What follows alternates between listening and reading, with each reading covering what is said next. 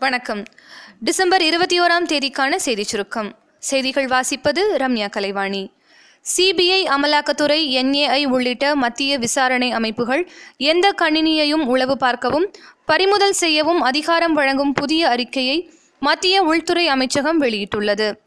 கணினிகளை கண்காணித்தல் கணினிகளில் சேமிக்கப்பட்டுள்ள தகவல்கள் மற்றும் அவற்றின் மூலம் மேற்கொள்ளப்படும் தகவல் போக்குவரத்தை இடைமறித்தல் படித்தல் பறிமுதல் செய்தல் உள்ளிட்ட அதிகாரங்கள் பத்து மத்திய விசாரணை அமைப்புக்கு வழங்கப்பட்டுள்ளன.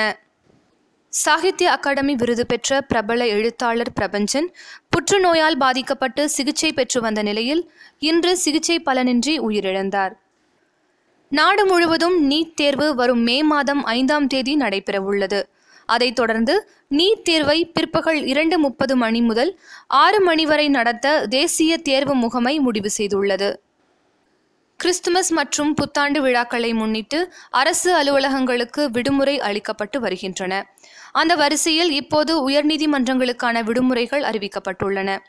உயர்நீதிமன்றங்களுக்கான டிசம்பர் இருபத்தி இரண்டாம் தேதி முதல் ஜனவர் ஒன்றாம் தேதி வரை மொத்தம் பதினோரு நாட்கள் தொடர்ச்சியாக விடுமுறை அளிக்கப்பட்டுள்ளதால் வழக்குகள் ஒத்திப்போகும் சூழல் உருவாகியுள்ளது. தமிழகத்தில் மதுரை கோவை புதுச்சேரி உள்ளிட்ட நகரங்களில் முப்பத்தி ஆறு எஸ்பிஐ கிளைகள் மூடப்பட்டு உள்ளன. எஸ்பிஐ வங்கியுடன் ஐந்து துணை வங்கிகள் இரண்டாயிரத்தி பதினேழு ஏப்ரல் ஒன்றாம் தேதி இணைக்கப்பட்டன. இந்த மிகப்பெரிய இணைப்பு இந்திய வங்கி வரலாற்றில் முக்கிய இடம் பிடித்தது. இதையடுத்து அருகருகே உள்ள பல்வேறு கிளைகள் மூடப்படும் என அறிவிக்கப்பட்டது. இதன் ஒரு பகுதியாக சென்னை வட்டத்தில் முப்பத்தி ஆறு கிளைகள் சமீபத்தில் மூடப்பட்டன. தமிழகத்தில் உள்ள இருபத்தி மூன்று அரசு மருத்துவக் கல்லூரி மருத்துவமனைகளின் பேராசிரியர்கள் இணை பேராசிரியர்களுக்கான பணியிடை மாறுதல் கலந்தாய்வு சென்னையில் நடைபெற்று வருகிறது. சேலம் மாநகராட்சிக்குட்பட்ட பகுதிகளில் கட்டிட அனுமதி பெறுவதற்கு டிசம்பர் இருபத்தி நாலாம் தேதி முதல் இணையதளம் மூலம் மட்டுமே விண்ணப்பிக்க வேண்டும் என சேலம் மாநகராட்சி ஆணையர் தெரிவித்துள்ளார். சென்னை மாநகரத்தில் ஐம்பது மீட்டருக்கு ஒரு சிசிடிவி கேமரா என்பது இன்னும் மூன்று மாதத்தில் பொருத்தப்படும் என்று காவல்துறை ஆணையர் திரு. ஏ. கே. விஸ்வநாதன் தெரிவித்துள்ளார். தயாரிப்பாளர் சங்க பிரச்சினைக்கு நீதிமன்றம் மூலமே தீர்வு காணப்பட்டிருக்க வேண்டும் என்று கூறியுள்ள உயர்நீதிமன்றம் சங்க அலுவலகத்திற்கு வைக்கப்பட்ட சீலை அகற்ற உத்தரவிட்டுள்ளது. பங்குச்சந்தை இன்று சரிவுடன் நிறைவடைந்தது. மும்பை பங்குச்சந்தையான சென்செக்ஸ் அறுநூற்றி தொண்ணூறு புள்ளிகள் குறைந்து முப்பத்தி ஐயாயிரத்தி எழுநூற்றி நாற்பத்தி இரண்டு புள்ளிகளாகவும் தேசிய பங்குச்சந்தையான நிஃப்டி நூற்றி தொன்னூற்றி எட்டு புள்ளிகள் குறைந்து பத்தாயிரத்தி எழுநூற்றி ஐம்பத்தி நான்கு புள்ளிகளாகவும் இருந்தது. விளையாட்டுச் செய்திகள்.